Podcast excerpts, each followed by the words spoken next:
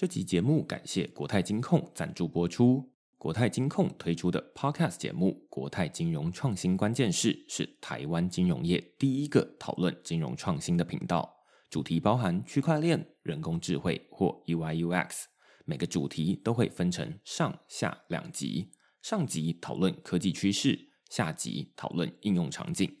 以前大企业总给人冷冰冰的形象，国泰金控打破传统印象，让大家听见企业内部员工的观点。无论你是想了解科技趋势，或是评估个人职业发展，这个节目都很有帮助。如果你想听到更多金融科技创新的案例，那就到节目下方的资讯栏位订阅国泰金融创新关键势，让他们用三十分钟带你听创新、涨趋势、更涨知识。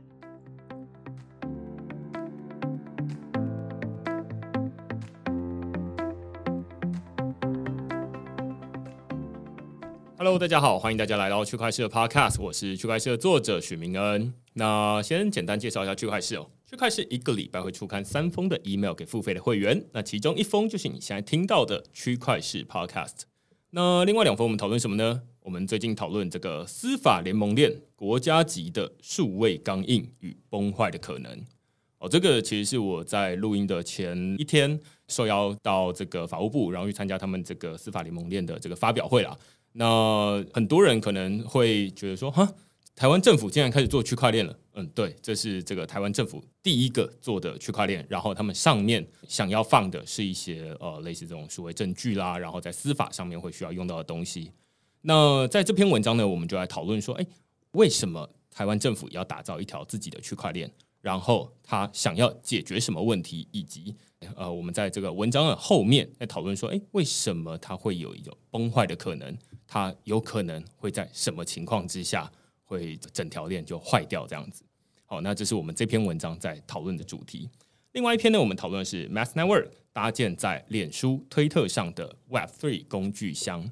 那这一篇文章其实是为了熊市而写的啦。就是呃，Mass Network 这个题目，它其实在写作的列表上面已经放了好一段时间了，只是因为在牛市的时候，呃，我一直都。觉得不适合写它，因为它不是什么 X to earn，就是不是什么 move to earn，呃，play to earn，然后各种 to earn，它就是一个不需要花钱，当然你也没有办法直接赚钱的一个去中心化应用。所以呃，我就担心说，哎，在牛市写这个东西，感觉好像大家就会觉得说，啊，来点会赚钱的好不好？那所以我就把它放到这个熊市。那我们在上一集的 podcast 里面也讨论说，哎，熊市就适合做这种需要花时间累积。一些自己的这个链上履历的东西，那 Mass Network 就是一个蛮适合的应用，所以我们在这篇文章里面讨论说，诶，那 Mass Network 是什么？然后它解决了什么问题？但是最终大家为什么到现在为止可能还没有那么多人在使用？那为什么你值得现在花时间去用它？这样子，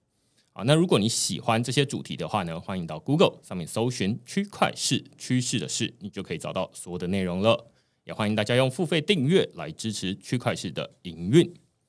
好，那今天我们很开心啦，可以邀请到这个 Cubic 的产品负责人 A 九来跟我们聊聊企业发行 NFT 这个主题。大家可能最近会发现说啊，那蛮多的公司，像我今天好像收到一个 Sixty Eight，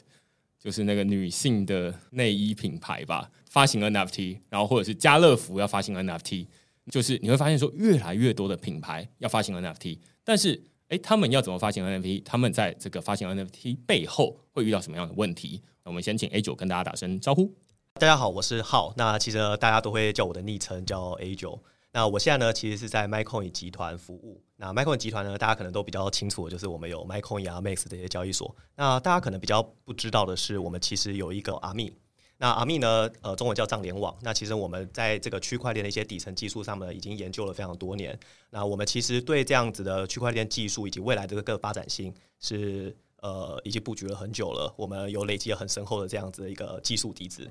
所以说呢，我们每一次看到有一些区块链的一些新的应用，我们都会在想着怎么样可以把它变成是更普及，然后呢，让更多的消费者，让一般的使用者都可以去使用它。那最近的话，当然就是 NFT 这个话题算是最热门的。所以说呢，我们也做了一个 NFT 相关的一个产品，然后叫做 Qubit。那 Qubit 呢，包含了像是钱包，一个给小白比较去容易使用的一个 Qubit Wallet 的钱包。那还有 Qubit Creator，专门帮企业发行 NFT，打造一个官方商城的一个工具，以及 Qubit Pass 是一个能够结合线上线下赋能，然后呢去做一个验证的一个机制。所以说，像这样的话，一系列的产品呢，我们就叫它 Qubit，是准备好要做这个接下来 NFT 更加的普及所推出的一个产品线。我们之前找到 MyCoin 的创办人 Alex，然后跟 Alan 来跟我们聊聊 Qubit Wallet 这个 Qubit 钱包啦。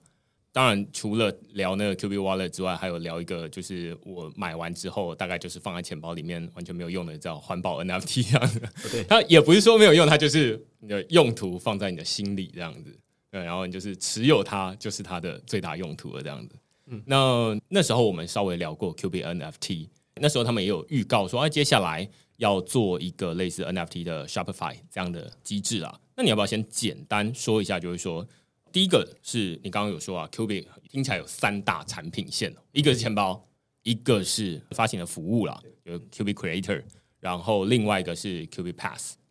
有没有先简单介绍一下？就是说啊，那钱包它跟其他的钱包有什么样的不一样？因为我自己身为路的人，我大概都已经快失忆了，相信大家应该也都失忆的差不多了这样子。嗯、那 Qubit Creator 跟这个钱包有什么关系？然后啊、呃、Pass 又在做什么事情？那我们就先从这个钱包的部分开始讲好了。那我想，其实会收听区块市的这个听众们，很多人都有用 MetaMask 或者一些其他呃手机钱包的一些经验哦。但是呢，其实这些钱包的一开始的设计应该是比较给这些有一些区块链背景知识的使用者，所以他可能要对私钥、对助记词等等概念有一些初步的了解。那甚至说呢，他要对像是以太坊啊、Polygon 啊，然后或者是一些 Layer Two 的等等不同的链，对这些 Network 可能要有基本的概念，他才有办法去很流畅的使用 MetaMask。那所以我们也觉得，所谓的小白，就是我们通常都称这些对区块链是不是那么的清楚，然后呢还是新手的一些用户呢，叫他们小白。那这些使用者呢，他们其实一开始对这些东西不熟悉的话，他很容易在用 MetaMask 的时候卡住。所以说，我们就想要设计出一个很方便使用，然后不需要对区块链的这些基本名词有太多的了解就可以使用的钱包。那也是因为这样子一个初衷，所以我们设计了 Q B Wallet。所以说，Q B Wallet 呢，其中一个最大的特色呢，就是它是不需要助记词的。那不需要助记词，可能大家就会很疑惑，说这个私钥要怎么样保存啊？那这个是不是还是一个去中心化的钱包？这边的话，我们其实是使用一个叫 TSS 的一个演算法的技术。那透过这个 TSS 呢，你还是可以在发交易的时候，在做签名的时候呢，产生出这一个私钥可以签出来的这个签名。那透过这样子的技术呢，我们就可以把这个私钥做成几个 share。这可能有点太技术的部分了。但是呢，比较大的特点就是使用者他不太需要记住自己的私钥了，他只要知道自己的一个 password 跟他的登录的社群账号，他就可以使用这个钱包。这是它的其中一个主要的特点。因为之前我第一次听到 Q B Wallet 说啊，那它很简单，就是你只要有这个社群账号，然后再加上你自己的设定的一组密码，基本上你就可以不用再去记。这一开始，例如说无无论是这个 Coinbase Wallet、Trust Wallet，在一开始都会给你这个十二个字或二十四个字的这个单字排列组合，当成是私钥。那第一次听到 Q B Wallet 的时候，他们就说啊，那这个不用了。你只要社群账号登录了进去，然后加上你的这个密码就可以了。但是，呃，我一直都蛮好奇的，就是说，它有点像是介于去中心化跟中心化之间。就是说，如果说中心化有点像是 MyCoin，就是啊，你只要一个账号就好，你也不需要什么设定什么密码啦，反正就是有一个账号密码，然后登进去就好了。那去中心化就像你刚刚说的 MetaMask 这样，就是啊，你要自己备份私钥。我可以说 Q B Wallet 它有点像是在这两者之间，然后想要找一个比较简单的方式，然后让大家使用者可以既不用记私钥，然后但是你也不会像是说啊，你只要有一个呃账号密码，你就可以登进去，可以这么说吗？我觉得它还是比较像是一个去中心化的钱包啦。我不会刻意说他们可能是介于中间，原因是这样的，我觉得我们要先定义一下去中心化的概念是什么。去中心化呢，最主要概念应该是这些资讯呢是由我所自己拥有的。那只要我做决定，我不需要那个可能一个中心化的一个机构来帮我处理这笔交易，我就可以把它发出去。那以 Qubit Wallet 的概念来说呢，我们其实呢，使用者所保管的社群账号加上这个密码的组合，他就是代表自己的一个所有权。那今天没有任何人可以帮他把他的东西给发一个交易，把他的数位资产、把他的 NFT 转到其他的地方去。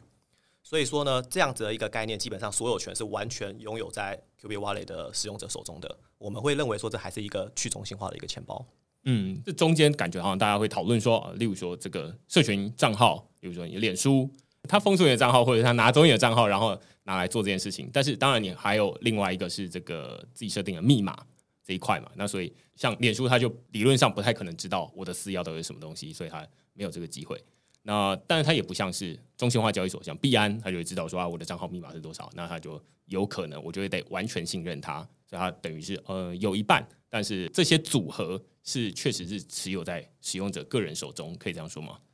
呃，我觉得是没有错，因为的确，当然，呃，Facebook 的这个账号不是这个 Qubit 钱包可以去呃处理的，就是说，今天如果说 Facebook 的账号被 Facebook 官方给怎么样了，对，对，但是呢，我我觉得。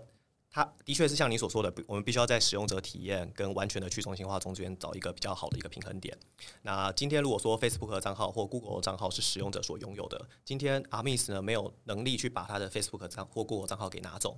那我们今天如果说让他保管的这一组密码也是 Armis 这边拿不走的，其实呢等于说所有的权限都是掌握在使用者手上了。嗯、但是呢，的确是我们为了要让它方便好使用，让他在注册的过程当中，他不用去办一大堆的。账号啊，去填一大堆的表单，我们是选择了用社群账号来让他做登录，这的确算是其中的一个呃折中的一个方式，没有。对，因为我觉得这就是对大家来说需要开始有一些理解啊，就是说现在有完全去中心化的，就是说啊，那你要自己保管私钥的，那有那种完全中心化的啊，像像币安这样，你就是放进去，期待币安不要倒这样子。那当然也有呃介于有点像是中间啦，但是我们可或许还是把它归类在这个去中心化这部分这样子。那所以。它就会变成说，你使用不同的钱包的时候，哎，有有的人要你寄私钥，有的人没有要叫你叫你记私钥，这其实就是呃，大家在想办法去挣扎说啊，那怎么样让使用者最方便记？例如说，你忘记私钥的时候，至少你的钱包里面的资产不会拿不回来。这大概是钱包的部分了。我们今天其实重头戏 是 Qubit Creator 啊，就是说有很多的品牌，大家都想要发 NFT，对不对？那要发 NFT，其实应该会遇到很多问题，因为最近也有一些这个企业邀请我去帮忙发行他们的 NFT。那我也遇到一些哇，原来企业他们有这样的需求，就是说啊，那他们要发行 NFT，然后到底要怎么办？然后我就在网络上面看说啊，那到底要怎么样让一间企业要发 NFT，然后要卖，然后要二手转手，要怎么样？那到底要怎么找到一个方便的解决方案，让他们可以使用？后来找一找，就突然想到啊，之前好像不知道曾经有人跟我说过什么 Qubit Creator，然后就是他们要做 NFT 的 Shopify，然后就忽然想到这件事情。那你要不要先简单说一下，就是说对 Qubit Creator 在做什么事情？然后现在有哪些品牌他们是用 Qubit 来发 NFT，然后他们到底发这些 NFT 用来做哪些事情？好那我先讲快速的一个介绍好了，就如您像刚才说的，这个它很像这个 Shopify。那为什么现在大家会用 Shop Shopify 这样子的一个服务呢？其实就是因为它把很多这些技术相关的事情给包装起来。对于说一个想要开电商的商城的企业来说，它只要就是去后台做一些设定，然后呢前台去做一些呃客制化的编辑，它就可以产出一个商城了。它不用再自己去找一个很大的一个团队，自己 build 一个团队，那或者是找其他的公司来帮他写这样子的。城市或写这样子的网站，他只要使用这个 SaaS 服务，就可以把自己的商城给打造出来。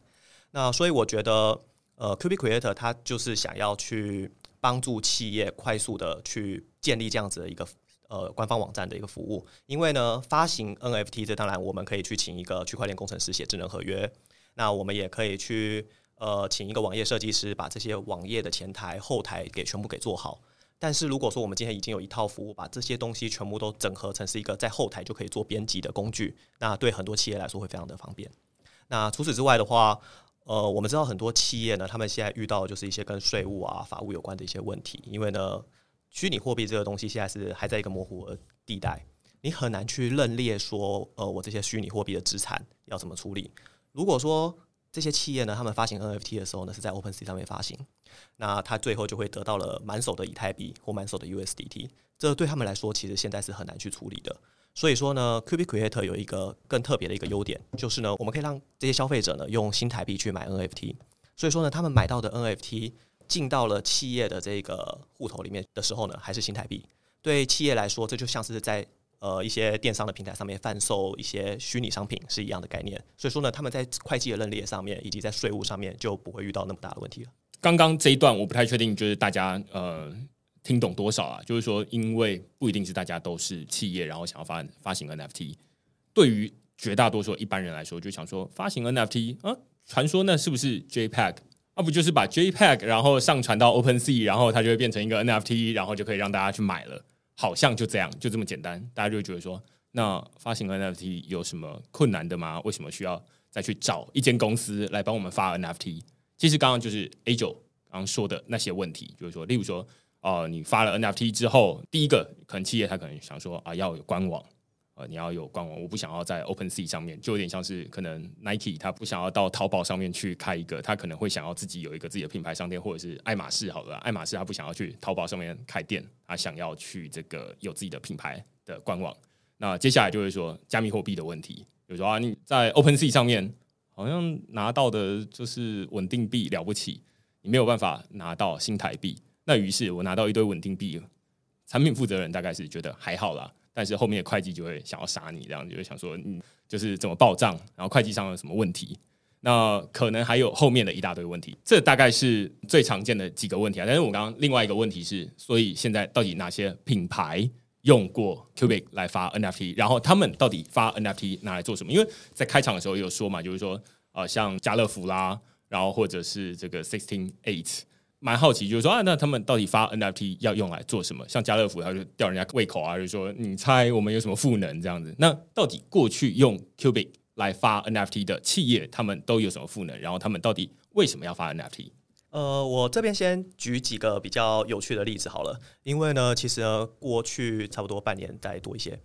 那有差不多两百多家的企业都来跟我们联络，都说他们呃想要发 NFT，里面也不乏一些上市柜公司。那我们执行到目前为止，我们有发出去的大概是有三十几家了，所以我就挑几个比较有趣的例子哦。那首先呢，第一个我想要举的是这个台湾虎航的例子。台湾虎航呢，它这一次发的 NFT 呢是用竞标的方式，然后售价也挺高的。那它最主要的赋能，就是因为台湾虎航还有在法国空中巴士那边订了几架新的飞机。那这些新的飞机呢，你要去法国把它给开回来。那所以说呢，他今天呢，他去接机的动作，他把飞机带回来，其实是很多航空迷很很有兴趣的一个行程。因为呢，你一般是没有办法进到空中巴士的原厂里面去看飞机的。但是呢，这一次呢，他提供这样子的机会，而且只有三次。所以说呢，你等于说买这个 NFT，你可以获得三次去法国看那个空中巴士的原厂，把飞机接回来，而且还有七天六夜的这个机加酒的一个旅程。有这样子的一个赋能，然后这对很多航空迷来说是非常的有趣，而且呢，它还有一个空位上机的一个赋能。那空位上机的意思就是，如果说今天我到机场的柜台，我想要飞去日本，我想要飞去韩国，那我只要看到有座位，我就可以直接等坐上去，然后就飞过去。所以说，也是很多喜欢旅游的人会觉得非常有趣的一个赋能。这是台湾虎航的部分。这个我先插一下，就是说，我是等到这个台湾虎航卖完了之后，我才发现哦，原来有在做这件事情。因为在一开始的时候。就像最近这个家乐福啊，他们要在发 NFT，就是现在有太多品牌都要发 NFT 了，然后你没有办法一个一个去追说，那他到底想要让 NFT 持有者有哪些功能？那当然最有代表性的可能是，例如说之前什么嘟嘟房啊，然后就会让大家拿了这个 NFT 之后，你就可以到处去停车。那当然也会产生出一些问题啊，就是说啊，例如说这个停车场有时候开了，有时候关了，那我也不知道。那所以总之会有很多不同的赋能。但是，因为我在疫情之前出国旅游的方式就是先买机票，再规划行程，不是说啊什么啊，我想要先去呃冲绳，然后我再去找说冲绳的机票。我说没有，我是哪里有便宜的机票，然后我就直接去了，然后就买了，然后再决定说，那我到底要去那边干嘛？那之前通常都是去那边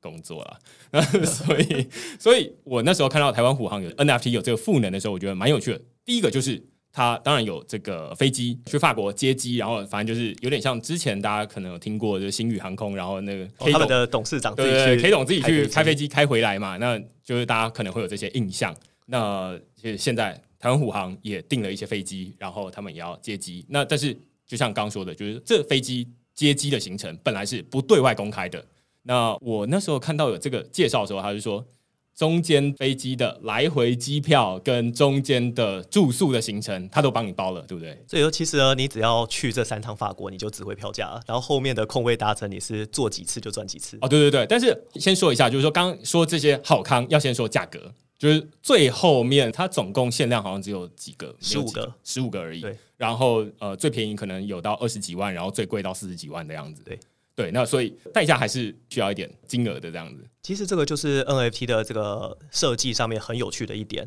因为呢，如果说今天我这样的服务它只是提供给某一个会员，今天呢，我可能没有办法分享给我的其他的朋友或者是我的亲人，让他去享受这样子的一个赋能。但是呢，NFT 它最大的其中一个特点就是它有流动性。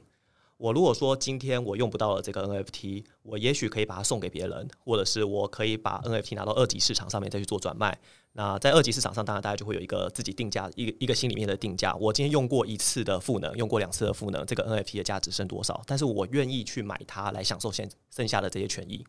所以说，这个流动性会是 NFT 里面。呃，跟传统这个会员权益有很大的一个区别的一点。我们很古早的时候，在这个远东航空还没倒的时候，远东航空的这个 CEO，我找他来录过音啊。然后那时候他就觉得说，哎，像这个虽然这个远东航空倒了，但是我觉得有一点还蛮有趣的，就是说他提到像这种航空的里程数，它可以变成点数，因为现在航空里程数，例如说啊，你是长荣点数，然后你是这个华航点数，它其实是，例如说星空联盟跟天河联盟就没有办法。互换嘛，那他们可能在市场上都有代表一个价格，例如说 PTT 上面都有在交易嘛，就是说你有几千里，然后你可以换多少钱，这个的其实都有公公定价的，而且它是理论上那个那个价格是越来越便宜的。那大家就想说啊，那能不能用一种这种二手的方式，然后例如说把它变成是类似虚拟货币的方式，然后在呃某一些公开市场上面，虚拟货币交易所上面交易，那就不用在 PTT 上面去发文，然后说哎，我有四千里，然后要跟你卖多少钱。我为什么不能就买两千一百七十五里这样子？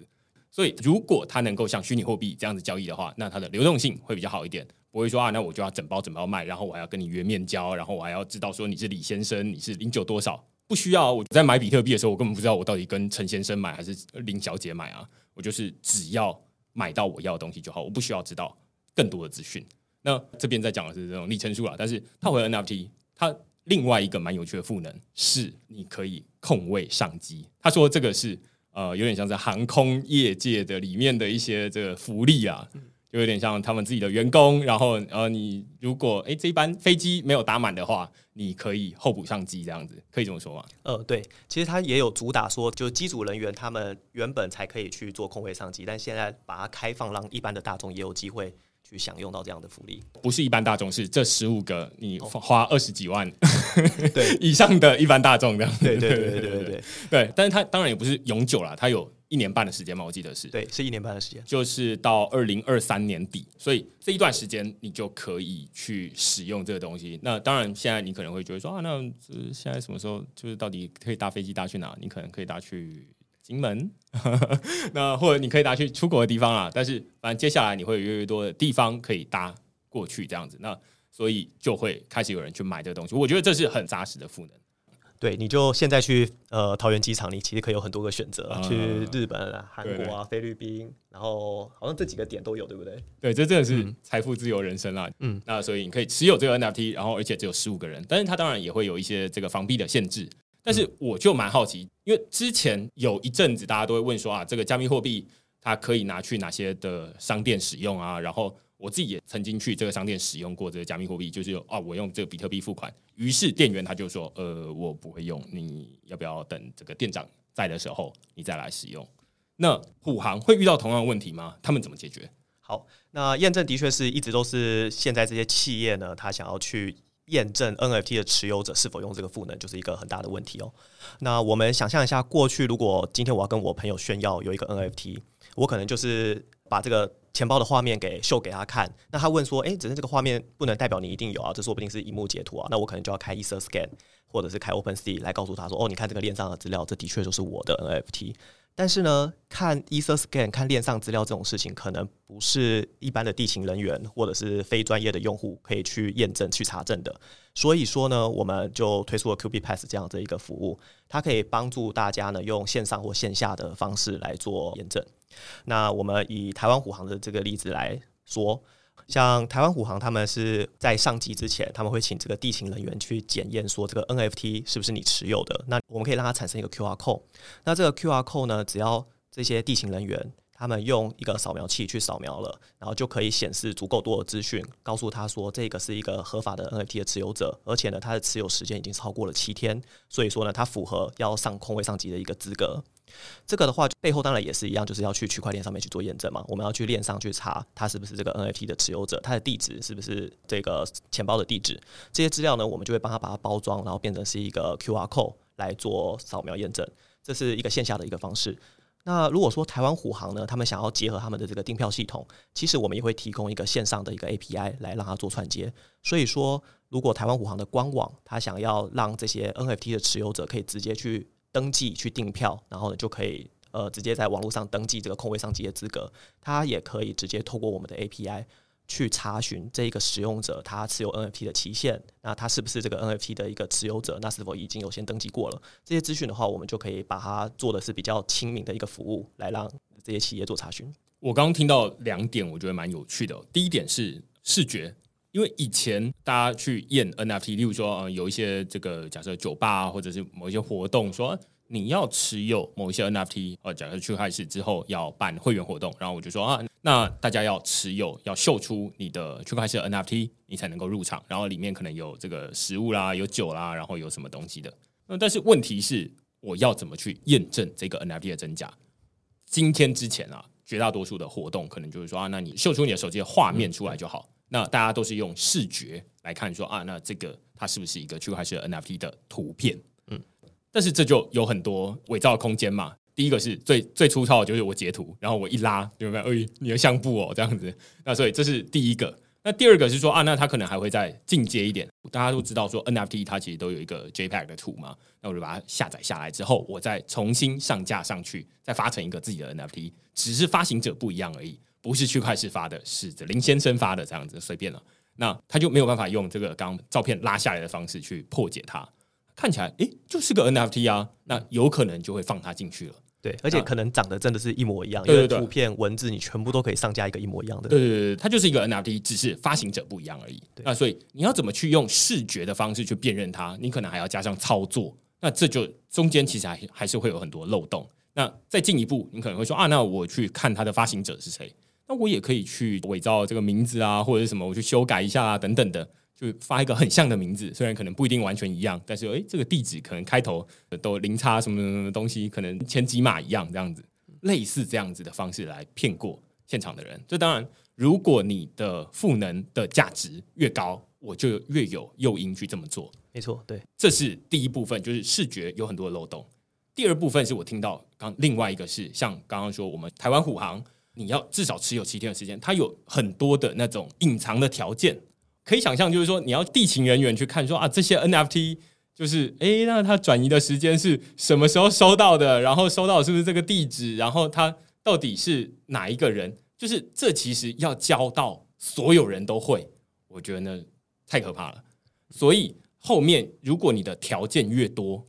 那这整件事情就会变得越复杂。所以这就已经不是视觉的问题了，后面还有很多的条件，那我要去验证这些条件，很麻烦。于是这些事情理论上不应该由人来做，而应该由机器来做。就是说，它就是我扫一下 QR code，我就能够判断这个条件到底是不是满足的。那只有 yes or no，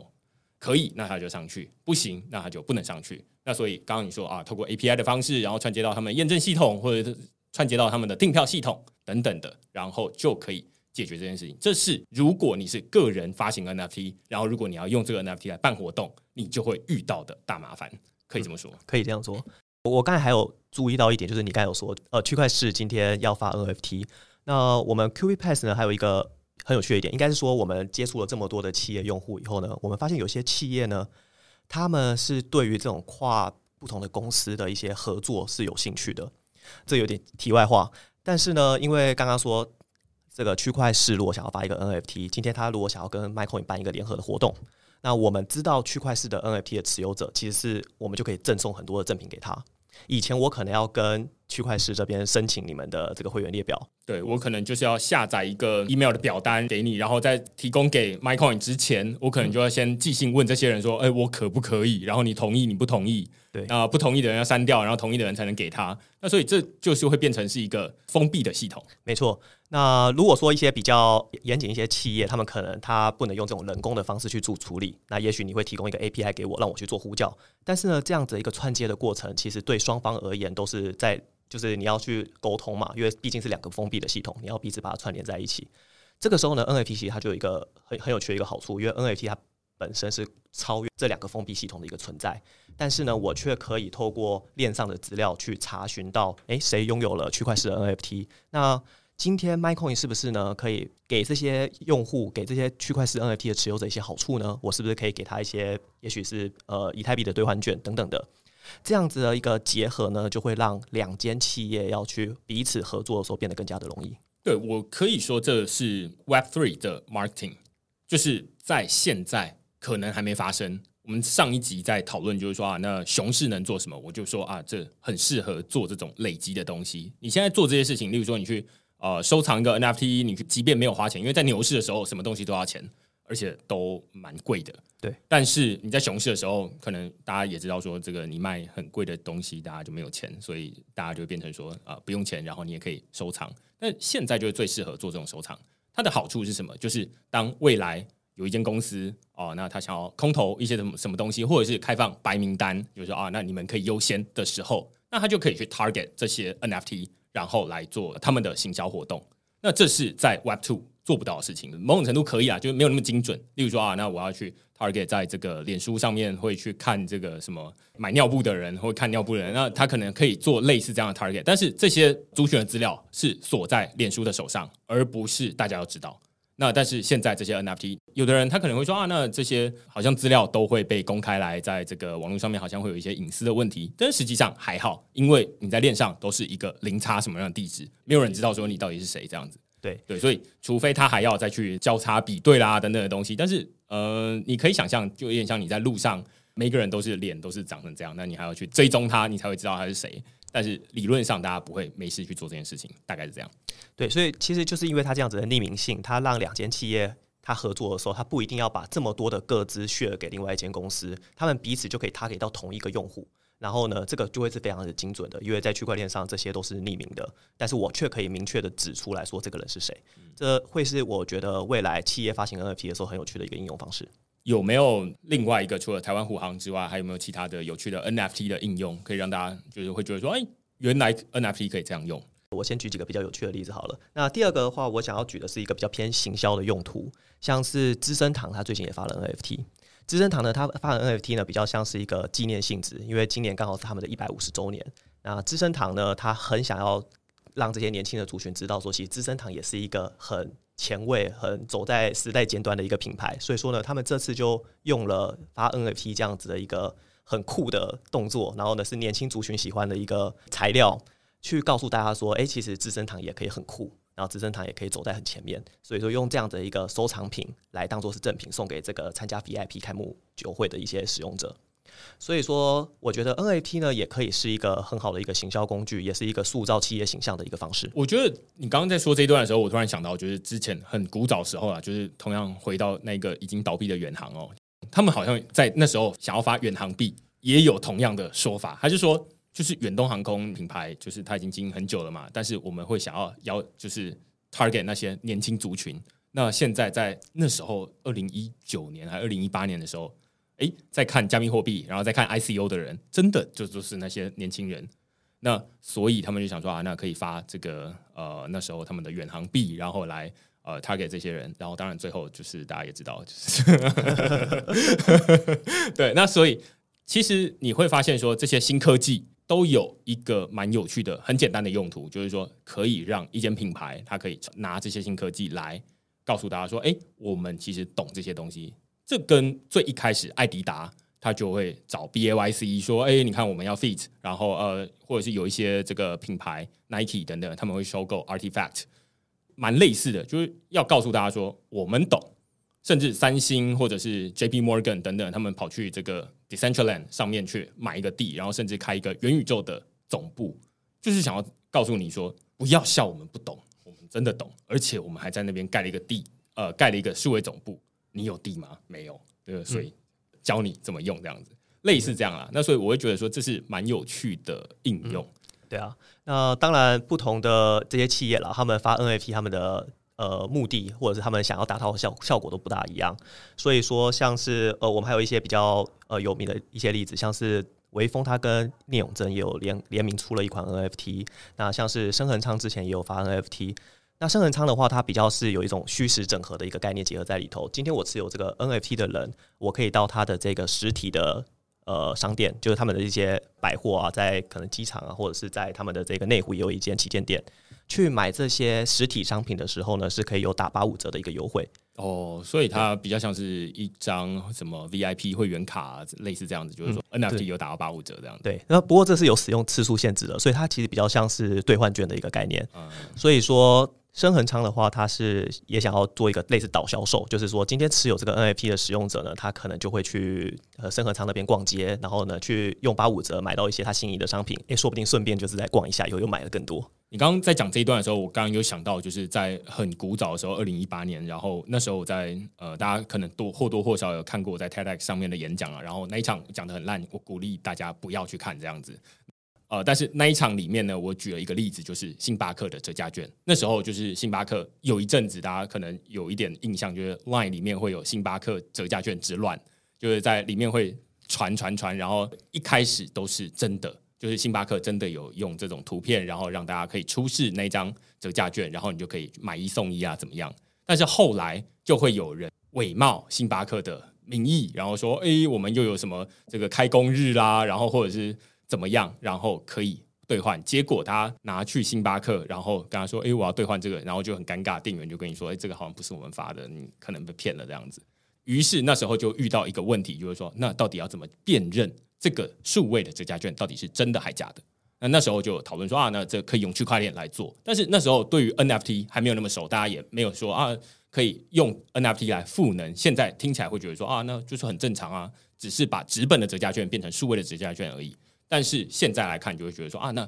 如果星巴克它要发行一个数位折价券，当然他们现在是用那个什么十二 cm 十二公分，然后什么什么什么东西的这样子啊，那用这种电子印章的方式来验证。但是实际上，如果星巴克想要变得更潮一点的话，它其实大可可以发 NFT 折价券给大家，然后就是用你刚刚说的 QB Pass，就是哦，我去验证你这张 NFT 是不是真的。啊，如果是真的，那就可以用，或者他也可以设定说啊，那我们都他们都会有这个期限嘛。例如说，你是早上十点之前不能兑换啊，只有十点到下午六点之间才可以。那像这种时间，以前我都会跑拿去，像现在十二 cm，就是我拿去，然后还跟你说，店员就跟你说，现在这个九点五十五分还不行。对，那但是哎，之后他可能可以呃，就是扫一下，然后他也可以做到这套系统里面去。呃，变成一个规则，类似这样子。对，这当然，如果说这样子的基础建设做好了以后，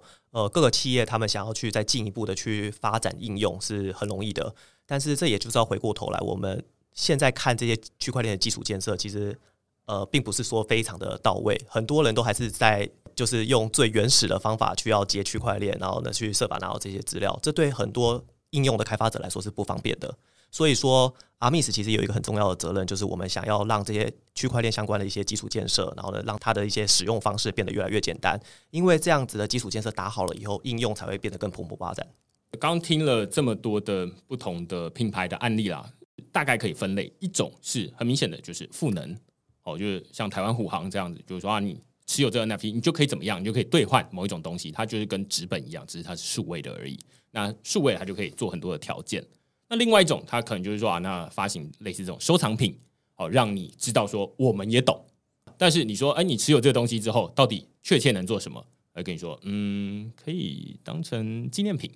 哦，那类似这样子，就是嗯，哦，你可以知道说我们懂，然后你也懂，这样我们在那个时候都一起懂了这个东西，然后我们还做过一些互动，大概是这样。那我会认为这种纪念品现在看起来可能是没有什么价值啊，有点像是说你以前在。收藏某一个人的东西的时候，它可能没有什么价值，但是它经过了一段时间，无论是画啦，或者是这些收藏的东西，都是一样嘛。就是说，你要经过一段时间之后，时间的熟成，它才会变得说啊，那忽然经过这段时间，哇，你看这个世界天翻地覆，然后